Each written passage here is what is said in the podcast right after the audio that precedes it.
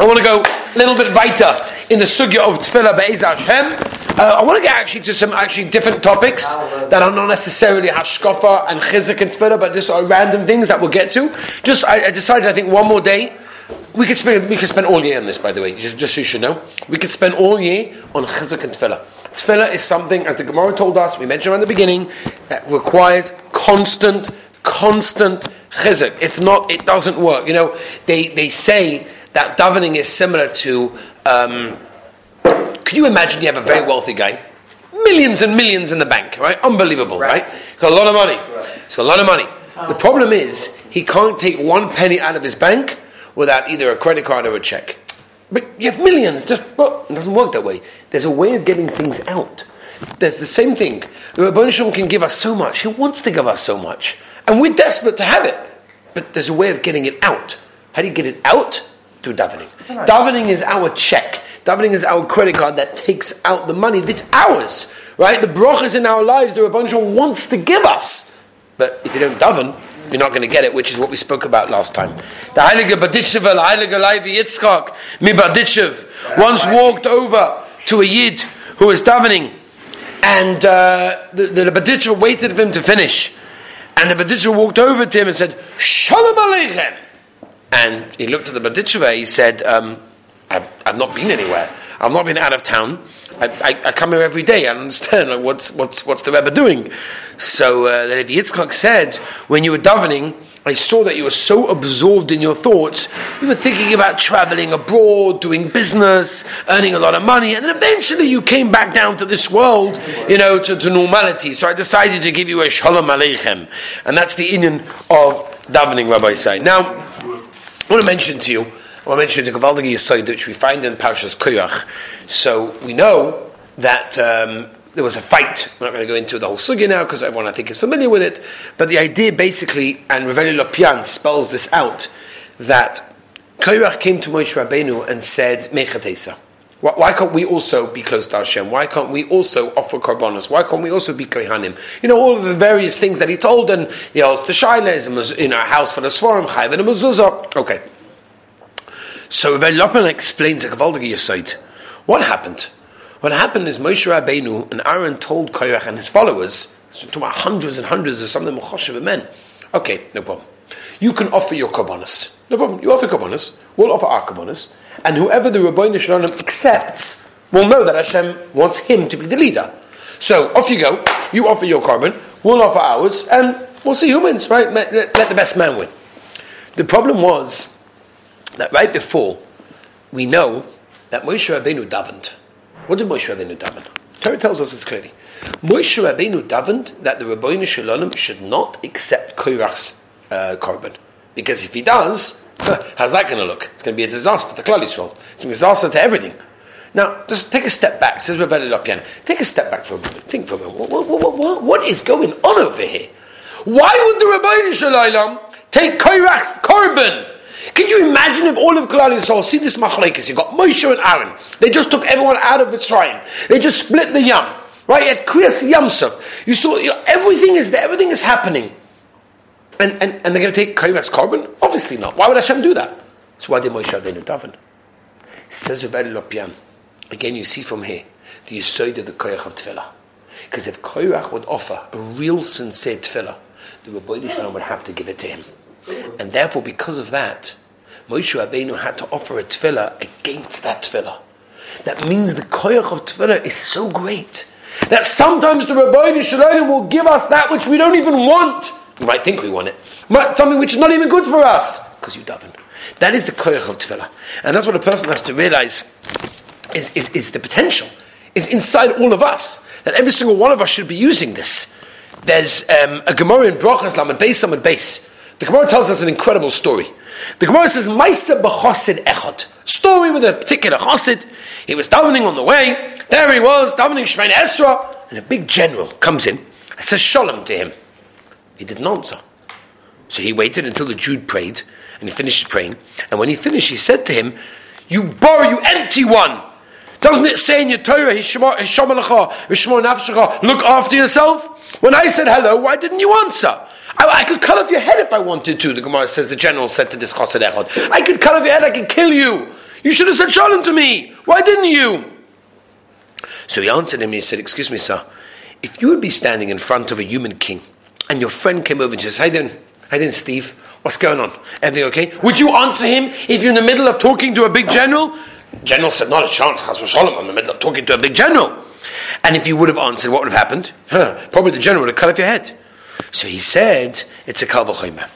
If you're standing in front of a human being king that's only here today and gone tomorrow, me, who's standing in front of Melech, Malchim, Amlochim, can you imagine? Of course I can't interrupt my davening and talk to you. And the general said, okay, that's beautiful. So that's the question. That's, that's the story in the Gemara in Brachas. The Achronim asked a kasha. And they said, Lamaisa, how could the chassid put himself in danger? Right? Just, just say hello. The, the Torah tells us that you have to look after yourself. The Torah said, "B'chai behem." You've got to live by them. Meaning, you've got to live by the Torah. behem. If the guy can kill you, so you jolly well stop Yishman Esra. And it's very nice kavachim. And then he said, beautiful. But the Maisa, why? Why didn't he stop Yishman Esra? As if it achronim. Zuk Rab Chaim Kaufman from Gates at Mishka Shemen. Beautiful, beautiful sight. He brings a teretz that he heard himself on the Vishnitzer Rebbe. And he said, it's not the pshat that the chassid heard the general and just didn't answer him. The pshat is they didn't hear him. He just didn't hear him. He was so immersed in his tefillahs, he couldn't even hear the general. Because, of course, if he would have heard him, theoretically, he should have stopped and said hello, because he's putting his life in danger. That's what it means to daven. That's what it means, oimid melech. That's what it means to daven. To have a situation, it's a shiva, it's a, it's a high goal. I'm not saying any of us can get there, but it's a goal that maybe one day we could try to, try to strive to get somewhere close to there at least. At least something. Shouldn't even hear it. Right? It's such an incredible thing. Rav Aaron Chernobyl. Once one asked his, gab, his gabba, he said, Why haven't you davened today? He said, Ah, because every time I daven, I get distracted, and this one asked me to do something. I'm the gabba of the whole house of the Rebbe, so you can imagine everyone's coming over to me. Can I do this? Can I do this? I never concentrate anyway. My davening is not worth anything, so I decided today to skip it. He said, But I can see, he said, Aaron I can see on your face that you didn't daven. That means that your tefillah means something. That means even, even if there's no kavana. And people get disheartened sometimes. I don't have intention. I have no kavanah. I can't think of the words. I don't even understand the words. I, I can't concentrate. I'm thinking of a million different things. Do you think my, my tefillah means anything? Absolutely, it does. It makes a big difference between davening or not davening. Right? They say a similar story with Mendel or Rimanov. The same thing. An elderly person came to the Rebbe and he said, "I want to die because I see no purpose for my life." So he told Mendel Rimanov, I want to die. What do I do in my life? What do I accomplish anyway? Please, could you do me a favor and help me die? So the Rebbe said to him, Tell me something, did you daven Shachris today? So he said, Yeah, but like hardly with kavana. It wasn't really worth much. So the Rebbe disagreed. He said it would worthwhile you living another 70 years just to daven Shemana Esra, even without kavana. Now, of course, that shouldn't be an excuse to not have kavana. We should try to strive to have kavana. But it means that if after davening or even before davening, we think to ourselves, oh, what am I davening for? Like, does anyone care? Is anyone listening? Whatever. That, it's not that way. It's mamish not that way. We have to realize our tefillahs mean so much to Rabbi Shalom. He cherishes everyone about tefillahs. Chazal tell us he takes it as a as a jewel on his crown. Can you imagine the Rabbi Shalom taking your tefillah and putting on a jewel on his crown? It's the most incredible thing in the world. It's unbelievable.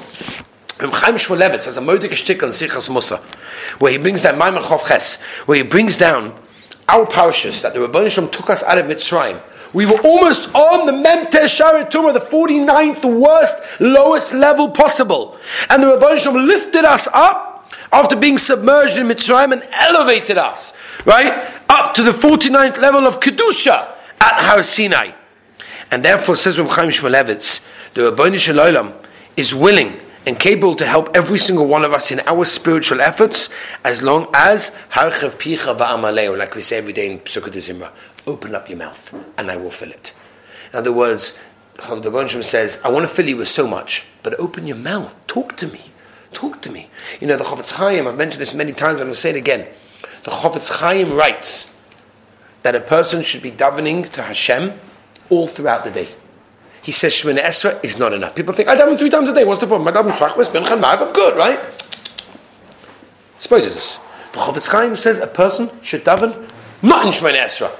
There should be a time that a person should daven to Hashem. I'll give you an example. Does anybody ever need something and daven to Hashem? Let's say, for example, you're driving and you need to get somewhere really quickly, and you see there's a red light about you know coming up, and like, uh oh, if there's a red light, it's a really long red light. By the time I get there, I'm going to miss my appointment. Whatever. What do you do? Stress or daven to Hashem? You should be davening to Hashem right? a woman, for example, that makes a cake. Simple thing. Should be davening to Hashem. I want uh, Hashem. I want the cake to come out. A person should start accustoming himself to talk to the Rabbi Shem, to build up a relationship with Hashem. That is tefillah. Tefillah, said the Chofetz Chaim, doesn't only mean that which the Ansik Knesset Gedolah put into the words in the text of our script, of our Siddur. People think, okay, I'm Yaitz, I said all the words, I'm good. When else do you daven? Chofetz Chaim. Hmm? We oh, we met a bug. Like, no, no, no. Begging, like, people bugging it. No, you're never bugging Hashem. Hashem wants a relationship with you.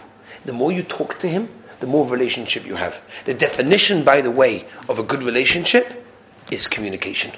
And therefore, if you have a good relationship with Hashem, it's because you talk to Him. Now, Chofet, I specifically quote the Chofetz Chaim because I can give you many Marmar from the Kuti Maran and others as well that say the same thing. But I wanted to specifically tell you a Chofetz Chaim that says Mufurish that davening Shemona Esrei is not enough. You need to have other times in the day. I want to know how many people here at any other time during the day, apart from when they're in shul davening during this manim of tefillah, talk to Hashem. That is tefillah.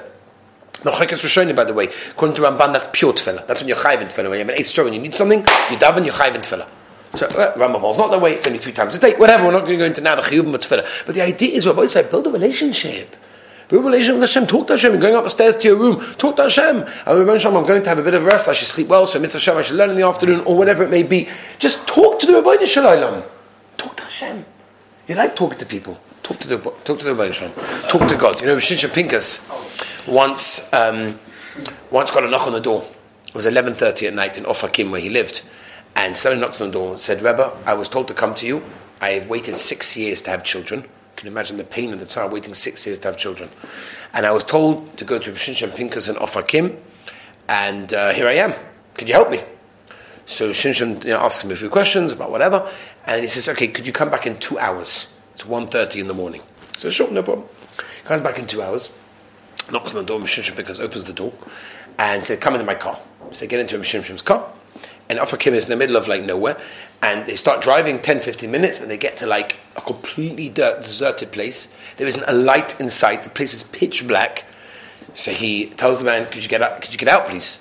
The guy's like, "Okay." So he gets out. Vishinsha says, "Okay, I'm coming back in 20 minutes. Talk to Hashem." Closes the door and drives off. The place is pitch black. The guy's not like, oh, "Okay." So he starts davening and says, "Tell him, tell him that he remembers by heart, whatever." 20 minutes later, Shishim Pinka suddenly sees lights. Shishim Pinka drives up. He sees him. Shishim takes one look at him and says, No, that's not davening. Talk to your Creator. Talk to the Melech Malchem Lochem HaKadosh Baruch Hu. He turns lights, I'll be back in 10 minutes. And he drove off. He came back 10 minutes later, the man was, the tears were going down his eyes. He realized when there's no one else around, there's no lights, nothing distracting him, there's only me and the Rabbi Shalom. And Baruch Hashem, within a year, he had a child. Because the power of tefillah, when a person really believes in the Rabbi Shalom, is the most incredible thing. And let me just end with one last Kavaldik Yisait. One last Kavaldik Yisait. The year was 1938. Now, 1938 was right before, as we know, familiar with history, it was right before the war, right before the Holocaust, right? And the Gedolim in Europe had gathered together to figure out what are we going to do? We're hearing all these rumors, what they're going to do to Jews, they're going to take them away. Nothing had happened yet, but it was all like in the process. They heard all these rumors. What was going to be? And all the biggest Rosh Hashivas, the Gedolim, the Tzaddikim, the Rebbes, everybody gathered together in order to make some kind of idea of what we should do. And each Rebbe and each Tzaddik and each Rosh Hashiva got up and said, Rabbi Sai, I think we should work on tznius. And the next guy got up and said, Rabbi said we should work on shmiras halosh. And the next guy said we should. Everyone came up with a beautiful idea. Torah, chesed, beautiful. The last speaker was the Panovich Rav. The Panovich Rav was with Yosef Shlomo Kahaneman, and he was the last one to address the Olam. And he got up to the podium. He said, Rabbi, I'd like to say a story. And he said there was once in a town, in an old shtetl, there was a fire in Rabbi Yassala's home. A fire in Rabbi Yassala's home. Could you imagine? In those days, the houses were made from wood and hay and straw. It spread very, very quickly. It was in the middle of the night. All of a sudden, the commotion woke everybody up. Everybody ran outside. The fire people came and, you know, tried buckets, whatever they could possibly do. And in the middle of all the commotion, they realized, hey, where's Rabbi Yassala? The guy, the guy who lives in the house, where's he? We don't, he's not here. He must be upstairs. He must be sleeping. We never woke him up. They can't go in the house. What are they going to do now? So each one came up with different ideas. One guy says, I'm going to take a ladder. And I'm going to go round the side and maybe through there. One guy says, I'm going to take stones and maybe hit it, hit the building, maybe through that. Each one came up with different ideas. And one guy says, it's too late. All these ideas are very beautiful. There's a fire right now. There's only one thing we do. Scream at the top of your lungs together. We'll wake him up. So the Panovich Rav. Everyone has beautiful ideas. Yeah, we have to work on sneers, we have to work on shmeres haloshin, we have to work on Torah, we have to work on chesed. There's so much we have to work on. Sometimes it's too late for that. There is only one Eitzah, and that is the Eitzah of Tefillah the Eitzah of speaking to the Rabbi Shalom, begging the Rabbi Shalom, beseeching the Rabbi Shalom. Rabbi say, every single one of us have the most incredible koichas, tremendous, tremendous potential and strength in tefillah. We don't even realize our strength in tefillah. And Be'ez Hashem, we should try to machazik ourselves a little bit before before before Shemon Esra. Just think for a moment: Who am I talking to? The Melech Hamalchem Lochim. When you're walking on the street, talk to Hashem. When you need something, talk to Hashem. Start to build a relationship with the Rabbi Shalom, and Be'ez Hashem, the Rabbi Shalom will give us everything that we need.